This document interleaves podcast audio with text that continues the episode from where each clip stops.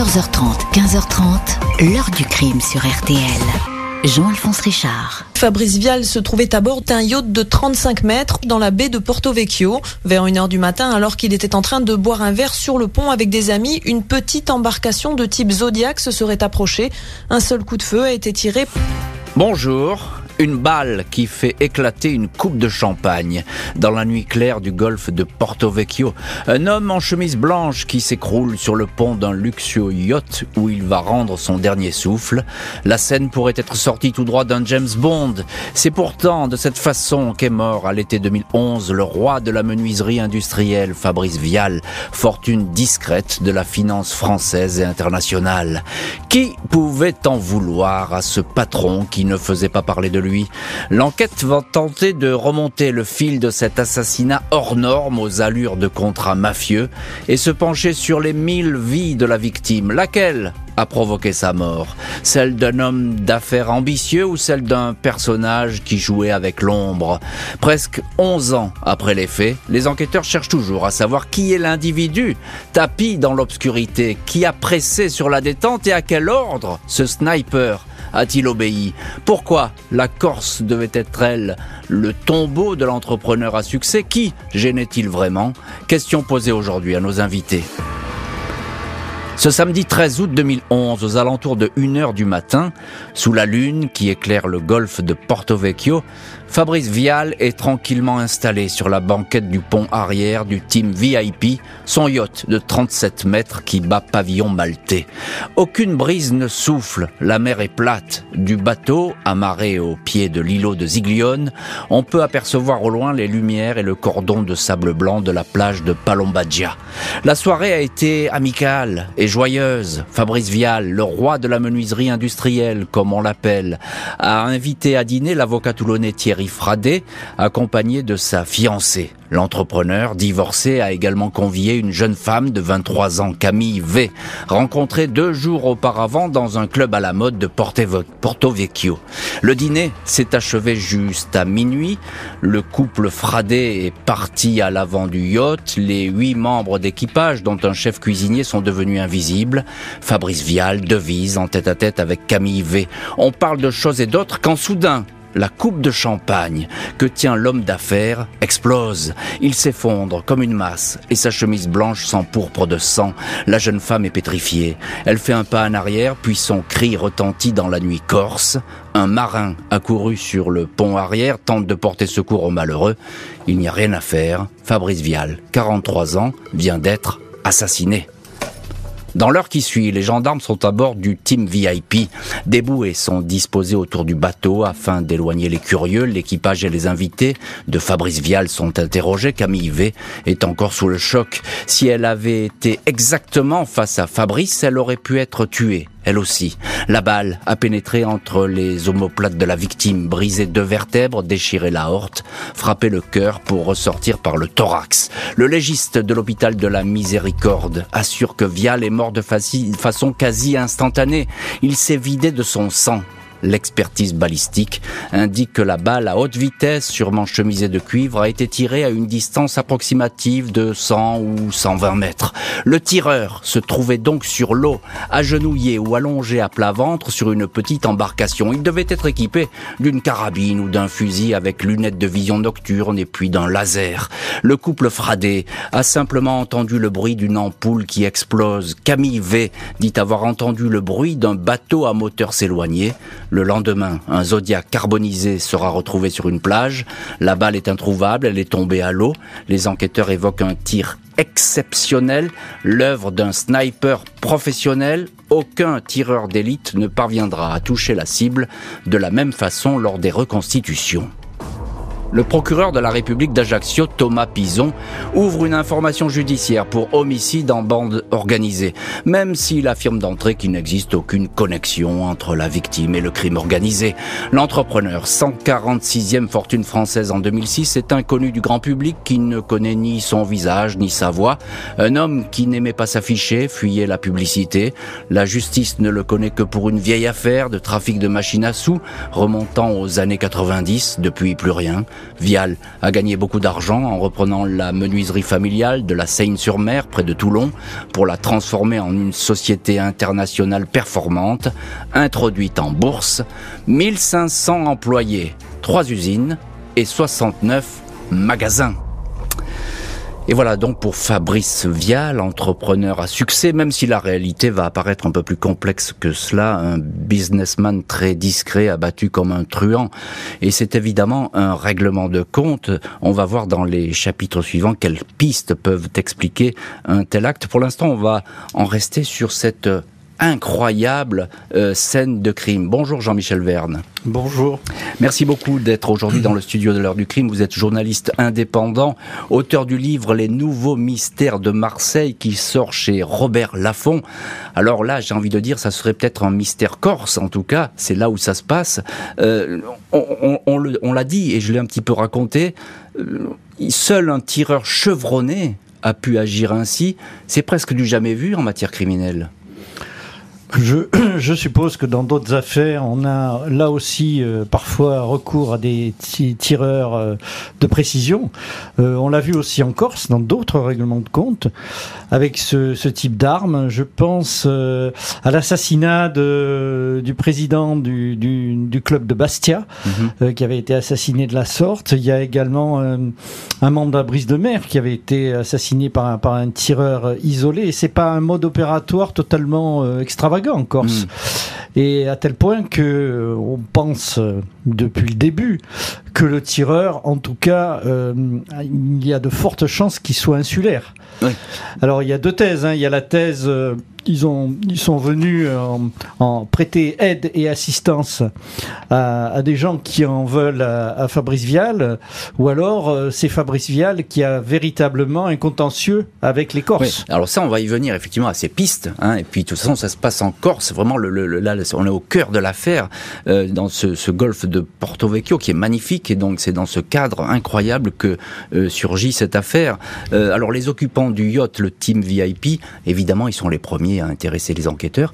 Et puis en tout premier lieu, il y a, y a cette femme euh, qui, est en, qui est face à, Fabrice Vial. Elle, elle va vraiment raconter la scène euh, in vivo, seconde par seconde. Mais oui, parce qu'elle l'a vécu euh, malheureusement en direct. Donc elle, elle est face à Fabrice Vial qui tient une coupe de champagne et boum, d'un coup le, le, verre éclate. C'est ce qu'elle dit, hein, le verre éclate et, et il s'écroule. Et puis elle aperçoit surtout une embarcation hmm. avec deux hommes qui est très très près, à quelques mètres du bateau. Et qui elle, va est elle, est formelle là-dessus. Elle est formelle. Elle est formelle. Et elle parle même du, du, du viseur laser. Ça, hmm. l'a vu aussi. Donc, euh, sur le, le signalement euh, des gens qui étaient sur le bateau, il semble assez imprécis. Mais en tout cas, on est face à un vrai travail de professionnel programmé, minuté, parce qu'il y a l'après-crime également. Comment euh, l'embarcation va traverser le golfe de Porto Vecchio, extrêmement dangereux, à une vitesse phénoménale, puis être brûlé euh, près du Nil, à une, dans un secteur où le, les eaux sont extrêmement profondes, on ne retrouvera jamais l'embarcation. Tout ça c'est préparé et tout ça, ça sent le Corse, excusez-moi l'expression. Qu'il y a des gens qui connaissent euh, la configuration des lieux. Il faut de toute manière connaître la configuration des lieux, c'est une évidence, savoir que le bateau est là, etc., etc. D'autant plus que Vial, et on va le voir dans cette heure du crime, il n'avait pas prévu de se rendre en Corse, donc euh, il a fallu organiser cette opération assez rapidement, et ça ne peut être que l'œuvre euh, de professionnels. Encore un petit mot, Jean-Michel Verne, parce que cette jeune femme, Camille V, mmh. on va se demander si elle n'a pas servi d'appât finalement, parce que Vial la connaît depuis deux jours ou trois jours seulement. Oui, ils se sont rencontrés la veille. On va se dire, tiens, peut-être c'était elle qui servait d'appât et, de, et le faire poser à cet endroit. Est-ce que ça a été éclairci ce point? Je pense pas, moi, je crois pas du tout. Euh, compte tenu des informations que j'ai eues, à une participation de Camille au complot criminel, mais pas du tout, parce qu'elle a eu vraiment la trouille de sa vie, la peur de sa vie. Hmm. Et c'est une, je pense qu'elle a toujours peur d'ailleurs. Euh, c'est euh, c'est quelque chose qui l'a profondément traumatisée. Et euh, je pense pas qu'on peut non voir les choses comme ça. Non, il y a de la, veille effectivement au Vianote, euh, il rencontre il rencontre Camille. Bon, il se retrouve ensuite pour une deuxième soirée, puis sur le bateau. voilà, c'est c'est un homme à femme, Fabrice Vial. il cherche un peu les jeunes femmes. Je vous pose la question parce que vous avez mmh. enquêté, vous, vous, mmh. vous, nous donnez une réponse qui est, qui est tout à fait claire. Bonjour, maître Jean-Pierre Darmon. Oui, bonjour à tous. Merci beaucoup d'avoir accepté vous aussi l'invitation de l'heure du crime et d'être au téléphone. Avocat de la famille Vial, auteur d'un livre à prochainement et que je recommande, Les dessous de ma robe chez Maya Édition. Votre robe, c'est évidemment votre robe d'avocat. Je le précise juste comme ça, au cas où. Euh, euh maître, maître Darmon, vous êtes, euh, vous avez été l'avocat, vous êtes l'avocat de la famille Vial. Vous connaissez très bien euh, Fabrice Vial. lorsque vous apprenez sa mort, vous pensez à quoi vous, pensiez que c'était possible Est-ce qu'il était menacé, Fabrice Vial? Alors, quand, quand j'apprends sa mort, je suis dans ma voiture et j'entends à la radio que, l'entrepreneur de menuiserie a été, a été tué à Porto Vecchio. Je ne savais même pas que Fabrice était, était là-bas. Et puis, euh, puis j'entends son, son nom. Et là, je me dis, mais c'est pas possible, je rêve. Donc j'appelle, j'appelle ses parents, arrivé à mon bureau, et là, j'apprends la nouvelle effroyable. Hmm. Je ne me doutais absolument pas un seul instant que cela pouvait arriver. C'était, c'était, c'était pas. pouvais même pas imaginer. Voilà, c'était ça. C'était même pas imaginable pour vous, et on va vous retrouver dans cette heure du crime, et vous allez nous dire pourquoi c'était pas imaginable. Les gendarmes et bientôt d'autres services d'enquête vont se relayer pour savoir qui a tué le roi de la menuiserie. L'homme était discret, mais une multitude de pistes vont apparaître. Les enquêteurs ont bien du mal à identifier le mobile de la mort violente de Fabrice Vial. L'entrepreneur avait beau afficher un train de vie fastueux, il était sur le fil du rasoir avec l'entreprise familiale. Trois jours avant sa mort, mardi 9 août, il est à 9 heures du matin devant le tribunal de commerce de Toulon, entouré de ses deux avocats, Thierry Fradet et le parisien Maurice Lantourne. Il est venu déposer le plan de sauvegarde de la holding Vial. L'entreprise a cumulé les pertes, elle est au creux de la vague l'une des filiales du groupe en Savoie s'est retrouvée en cessation de paiement et accuse un trou de 39 millions d'euros. Fabrice Vial n'a reçu aucune menace après ces mauvaises nouvelles. Au tribunal, veste légère, chemise blanche, sans cravate. Il ne semble pas contrarié, plutôt confiant même. À la sortie de l'audience, il invite ses amis avocats à le suivre en Corse. Il a décidé ce déplacement au dernier moment. Il aurait dû rester plusieurs jours encore à la Seine-sur-Mer, mais a changé d'avis. Les gendarmes sont convaincus que les tueurs ont été avertis de ce changement de programme, sans doute par une personne dans l'entourage direct de l'entrepreneur. Sur ce point, les nombreuses écoutes diligentées dans le dossier, y compris dans le cercle familial, ne vont rien donner. Au fil des mois et des changements d'équipe d'enquêteurs, les activités de Fabrice Vial sont passées au peigne fin. Travail compliqué tant le roi de la menuiserie entoure son business de mille précautions. Vial vit officiellement au Portugal, mais tous ses biens, yachts, voitures de luxe, villas à Cannes, figurent sous des prête-noms. Ses comptes bancaires sont disséminés à Hong Kong, en Suisse, au Luxembourg. Difficile de démêler cet écheveau financier international qui cache peut-être la clé du crime. Les enquêteurs partent sur plusieurs pistes. À une ancienne petite amie, Vial aurait confié qu'il avait caché de la cocaïne dans ses camions de bois en provenance de la Bolivie et du Mexique. Il aurait gagné des millions d'euros grâce à ce trafic. La police espagnole confirme qu'un chargement de cocaïne a un jour été détecté dans un chargement supervisé par l'entreprise varoise, mais impossible d'aller beaucoup plus loin. La piste de la drogue est séduisante, mais elle n'est pas étayée. Une autre piste financière mobilise les enquêteurs, à savoir le rachat deux ans auparavant du chantier naval Guy Quache à Gujan-Mestras, en Gironde. Vial a investi une fortune dans cette opération, pas moins de 21 millions d'euros. Il voulait faire de Guy Quache le fleuron du nautisme français en l'installant à Toulon. La société va alors beaucoup intéresser des investisseurs chinois, prêts à racheter le chantier à un prix exorbitant, opération interdite par les autorités françaises qui craignent un pillage industriel ou même une opération d'espionnage dans la rade militaire de Toulon. Fabrice Vial, selon l'hebdomadaire L'Obs, aurait alors confié juste avant de mourir Je suis dans la merde avec les Chinois. Après l'interdiction de vendre aux Chinois, Vial aurait cherché d'autres investisseurs, notamment du côté de la Russie. Et voilà donc pour ces pistes et ces hypothèses, il y en a d'autres, et notamment en Corse, on va les, explorer au fil et à mesure dans cette heure du crime. Et effectivement, c'est un univers financier euh, des plus opaques. Maître Jean-Pierre Darmon, on vous retrouve dans cette heure du crime, vous êtes avocat de la famille Vial et vous connaissiez très bien euh, Fabrice Vial. Vous disiez tout à l'heure, et je vous ai un petit peu coupé, pardon maître, mais vous disiez, je m'attendais pas du tout à ce qu'il soit abattu. Pourquoi vous dites ça, maître Darmon? Parce que, parce que d'abord, Fabrice, c'était quelqu'un de, de, de, très jovial, mais également, euh, surtout discret et, et, secret. Donc, en fait, on ne connaissait pas grand-chose de sa vie, euh, non seulement de sa vie privée, mais surtout de, de ses affaires. Et, et donc, euh, on ne pouvait même pas imaginer qu'il soit menacé. Et d'ailleurs, dans votre résumé, vous avez peut-être oublié de rappeler que dans le cadre de l'instruction, on a appris par le personnel que quelques mois avant d'être assassiné, euh, Fabrice euh, avait déserté l'entreprise.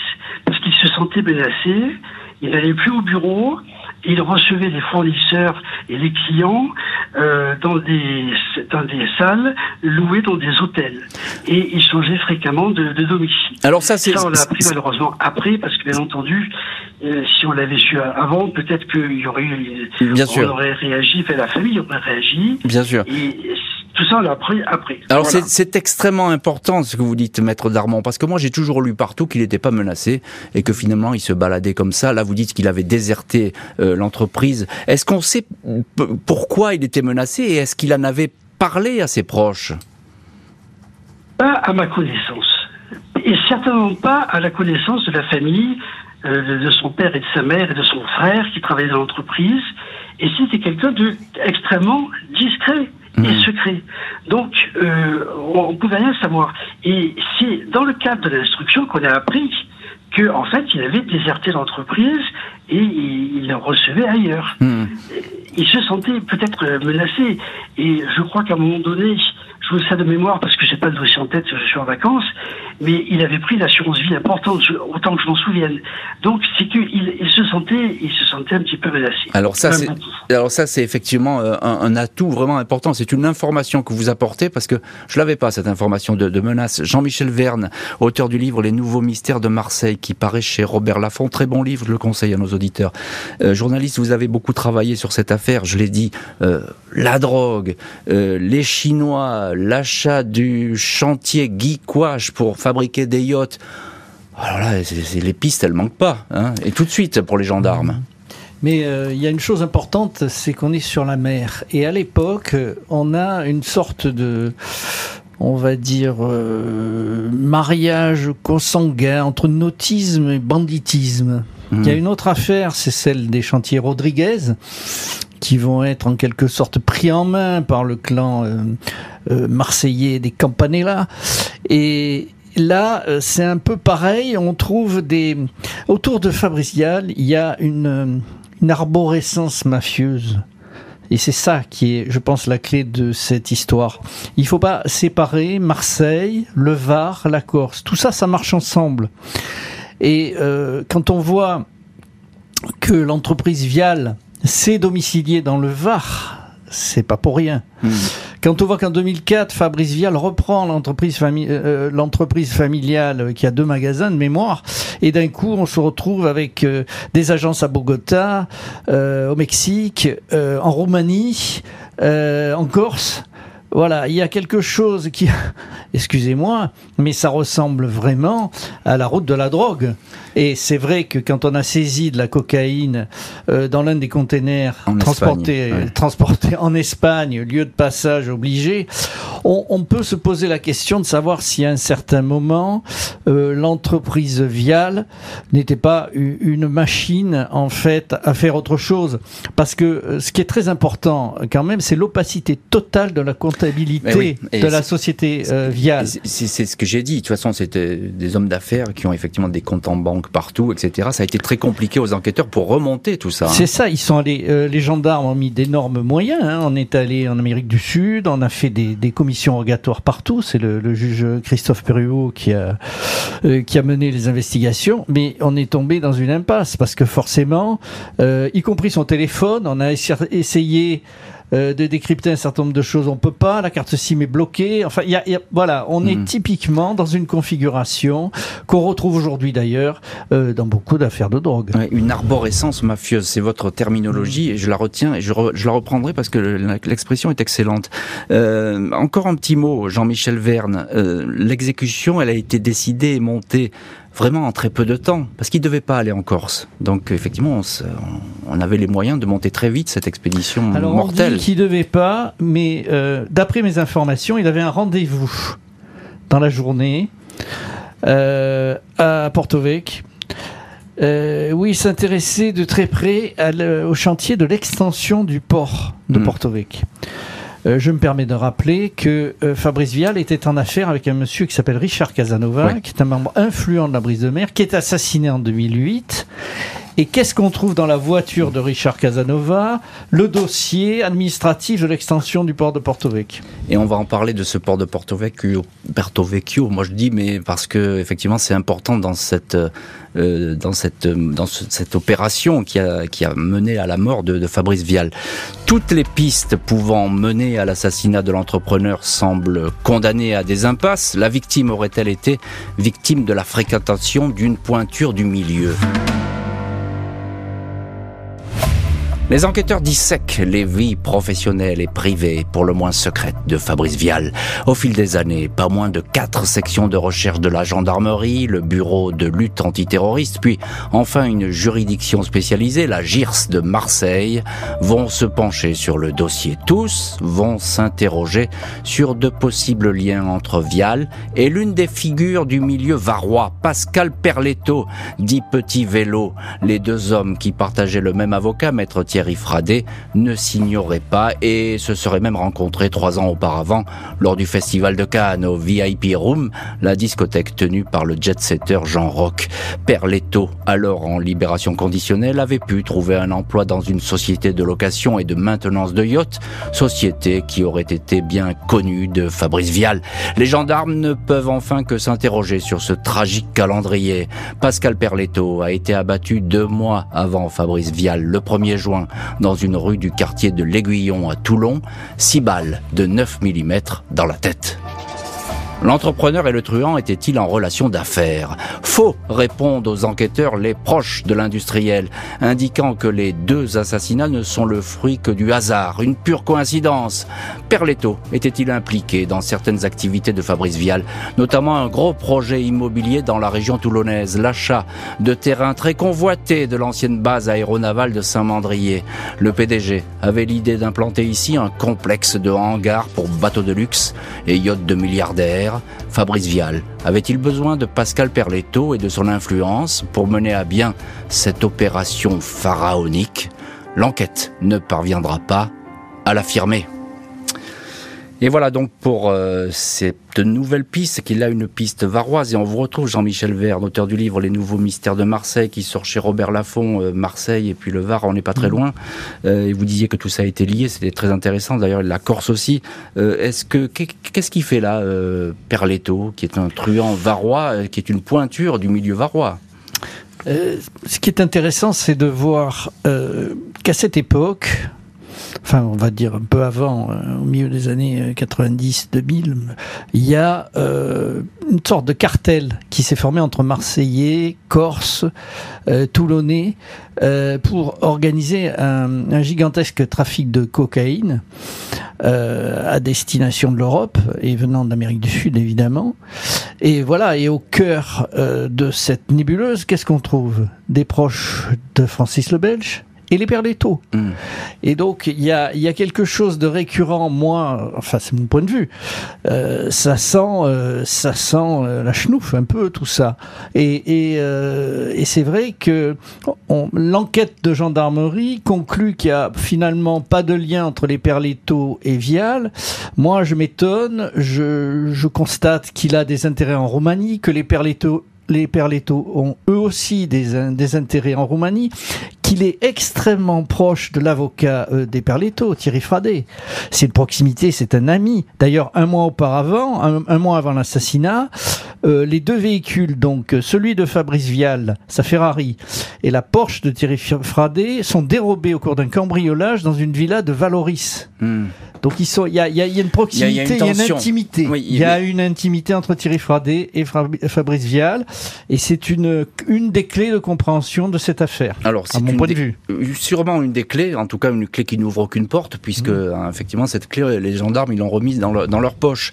Euh, Maître Jean-Pierre Darmon, euh, avocat de la famille Vial, et vous avez vous sorti un, bouquin chez Maya Édition qui s'appelle Les dessous de ma robe. Ce sont vos, mémoires d'avocat.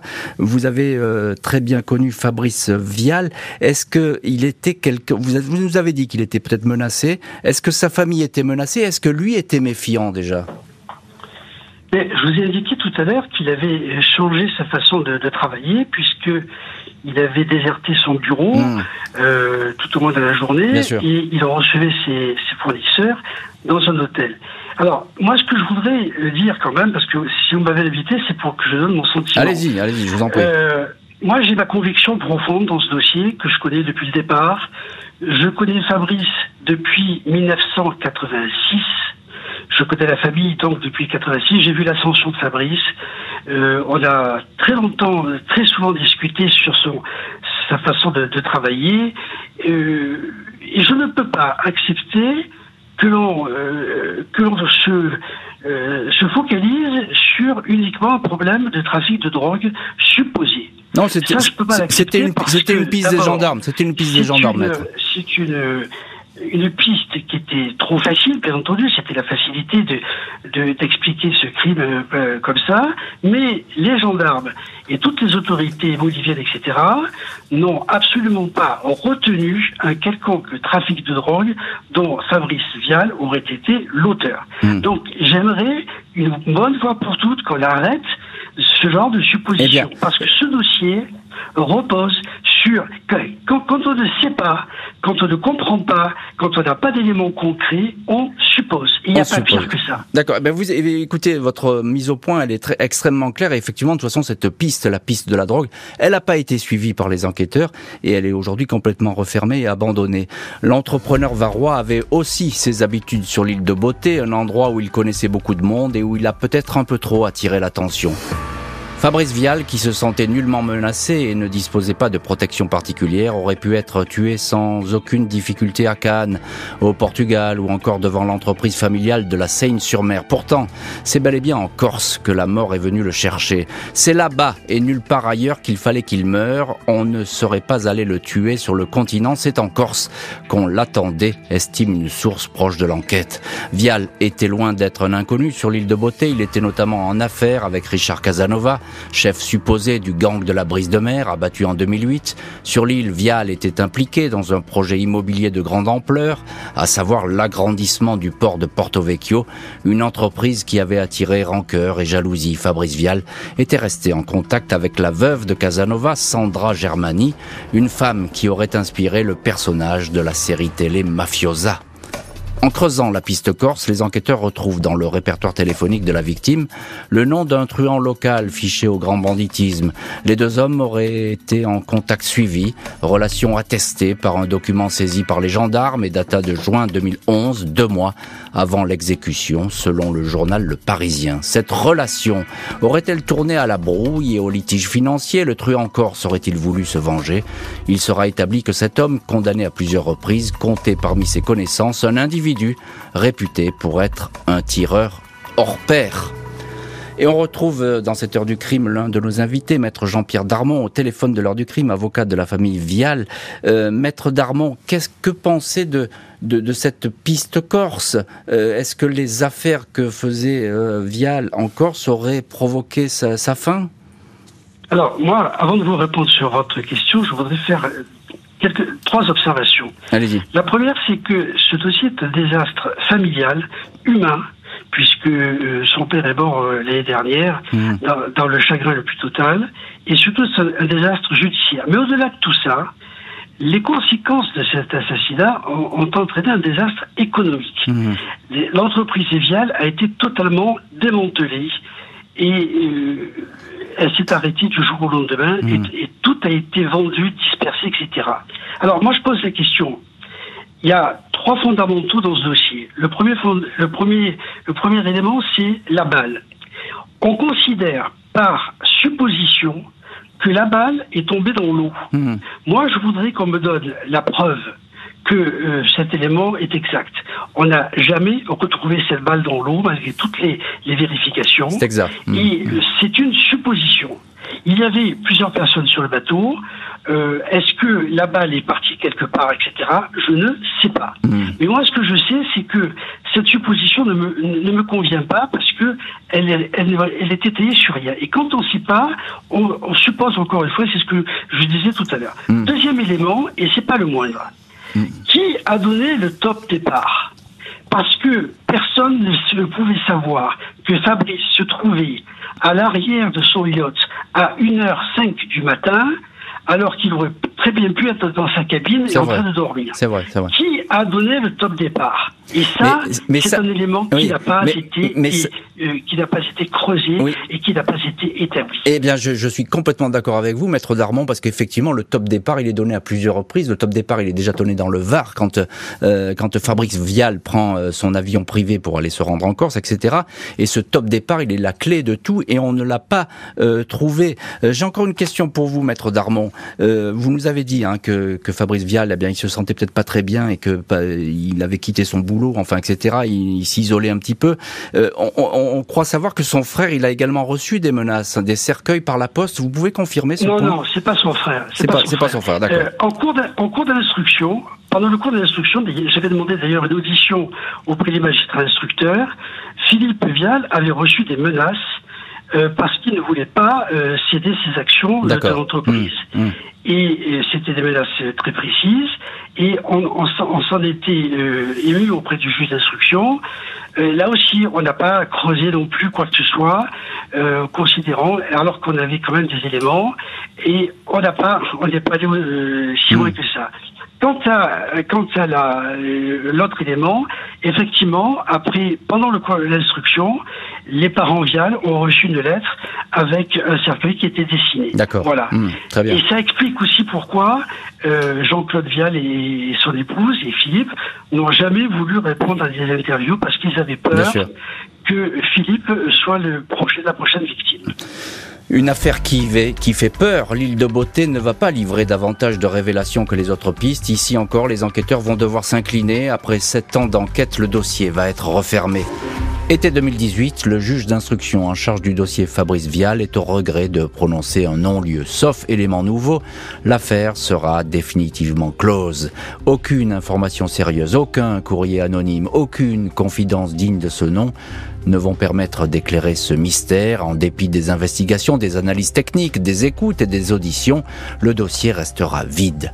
Il y avait une piste sérieuse qui n'a pas été exploitée jusqu'au bout. Est-ce qu'on attend un miracle? s'interrogeait en 2020 l'avocat des Vial, maître Jean-Pierre Darmon, sans toutefois donner plus de précision.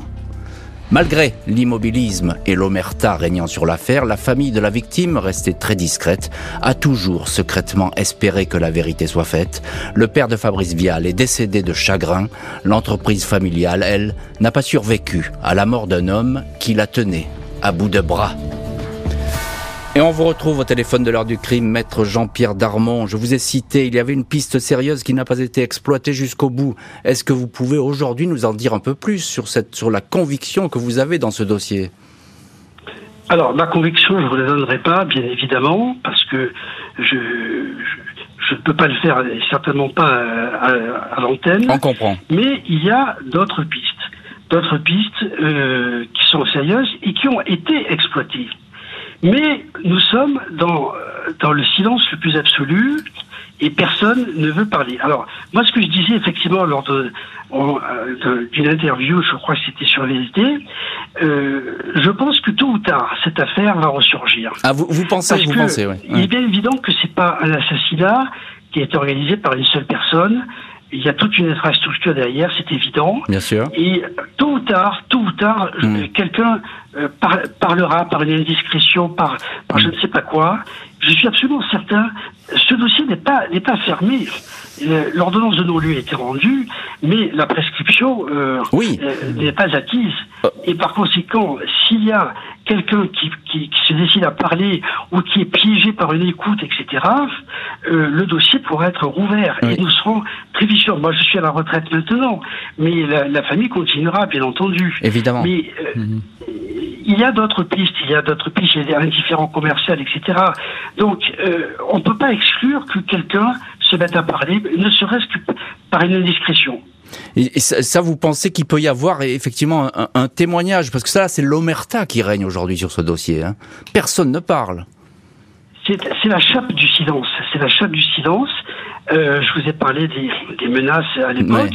Euh, et je crois que dans le dossier, il y a, il y a, il y a un témoin, je crois que c'était un témoin qui, qui était dans le port à Cannes, si mes souvenirs sont exacts, qui avait, qui avait recueilli, je vous ça, je dis ça tout, sous toute réserve hein, de mémoire, des, des confidences comme quoi il y avait eu des, des menaces. Mm. Donc, il est bien évident que si Fabrice a été tué, c'est qu'il y avait, peut-être une raison. Euh, moi, je pense que rien ne justifie son assassinat. Bien sûr. Il y a un autre élément. Tout à l'heure. Alors ra- rapidement parce que ra- rapidement maître parce que j'aimerais comprendre encore Jean-Michel Verne. hein, on arrive au bout de l'émission. Oui, Allez-y. d'accord. Tout à l'heure, vous m'avez contré sur le top départ. C'est vrai que le top départ, c'est Toulon euh, ou hier. Mais le top départ, moi, je parle du top départ, savoir à quelle heure Fabrice était derrière. Comment le tueur a pu le savoir? Ah, Voilà. bah ça, c'est, un des mystères de, de cette affaire. Jean-Michel Verne, euh, on entend ce que dit euh, Maître Darmon. Euh, ce dossier, il a une chance de, sortir. Encore une fois, pour moi, la clé de ce dossier, c'est le, re- le relationnel de Fabrice Vial. Alors, on a vu le, Var avec les Perletto et la Corse. La Corse, il a quand même un relationnel assez rare, c'est-à-dire qu'il est à la fois euh, ami avec euh, Richard Casanova et Francis Mariani, qui sont les deux plus grands ennemis de la Terre. On, est dans le top 10 euh, du banditisme insulaire, de la mafia insulaire. Donc, euh, par Il- il- ailleurs, il se serait retrouvé par ailleurs, milieu, il avait une compagne, euh, une amie euh, durant plusieurs années, qui elle-même était proche du milieu corse à Aix-en-Provence et du clan euh, Federic. On a tout. Mhm. On a tout. Encore une fois, il est, il est assez complet, euh, Fabrice Vial, dans son, dans, dans son écheveau euh, euh, relationnel. Et là, je pense que la clé, elle se situe là. Elle se situe pas Mais- ailleurs. Moi, moi, je suis, euh, je suis assez hésitant sur le fait de chercher forcément une autre piste. D'autant que les gendarmes ont, ont vraiment euh, utilisé plusieurs, euh, Oui, plusieurs, plusieurs routes. Plusieurs fers au feu, comme on Bien dit. sûr, plusieurs fers au feu. Moi, je, je pense que euh, la mort de Fabrice Vial a, a quelque chose à voir avec ses très mauvaises fréquentations. en Corse notamment. Euh, mais euh, pour revenir à ce que disait maître Jean-Pierre Darmon, et qui c'était extrêmement euh, intéressant ce qu'il nous racontait, euh, il dit lui, on va savoir un jour, cette loi du silence, elle va se briser. Est-ce que vous, vous y, vous, vous y croyez? Écoutez, Pour l'instant, c'est opaque, Ça hein, c'est fait hermétique. 35 ans que je travaille sur ce type d'affaires. Euh, très sincèrement, je ne crois pas du tout. Enfin, je suis, euh, je serais très surpris qu'on parvienne à élucider euh, cette affaire. Alors c'est vrai que euh, il y a eu une piste en 2013. On a notamment saisi euh, un stock d'armes et parmi ces armes, il y avait une euh, un fusil de précision dont on, peut, on pourrait penser qu'il a servi à assassiner Fabrice Vial. Sauf que euh, la personne qui détenait cet arsenal a été depuis assassinée. Donc c'est encore une porte qui se, ferme. Et c'est une affaire où effectivement les portes n'ont cessé de se fermer, mais peut-être l'une d'elles un jour sera entr'ouverte, qui sait. Merci beaucoup euh, Jean-Michel Verne et maître Jean-Pierre Darmon qui était au téléphone euh, de l'heure du crime aujourd'hui d'avoir été nos invités. Merci à l'équipe de l'émission, Justine Vignot, Marie Bossard à la préparation, Boris Pirédu à la réalisation. L'heure du crime, présenté par Jean-Alphonse Richard sur RTL.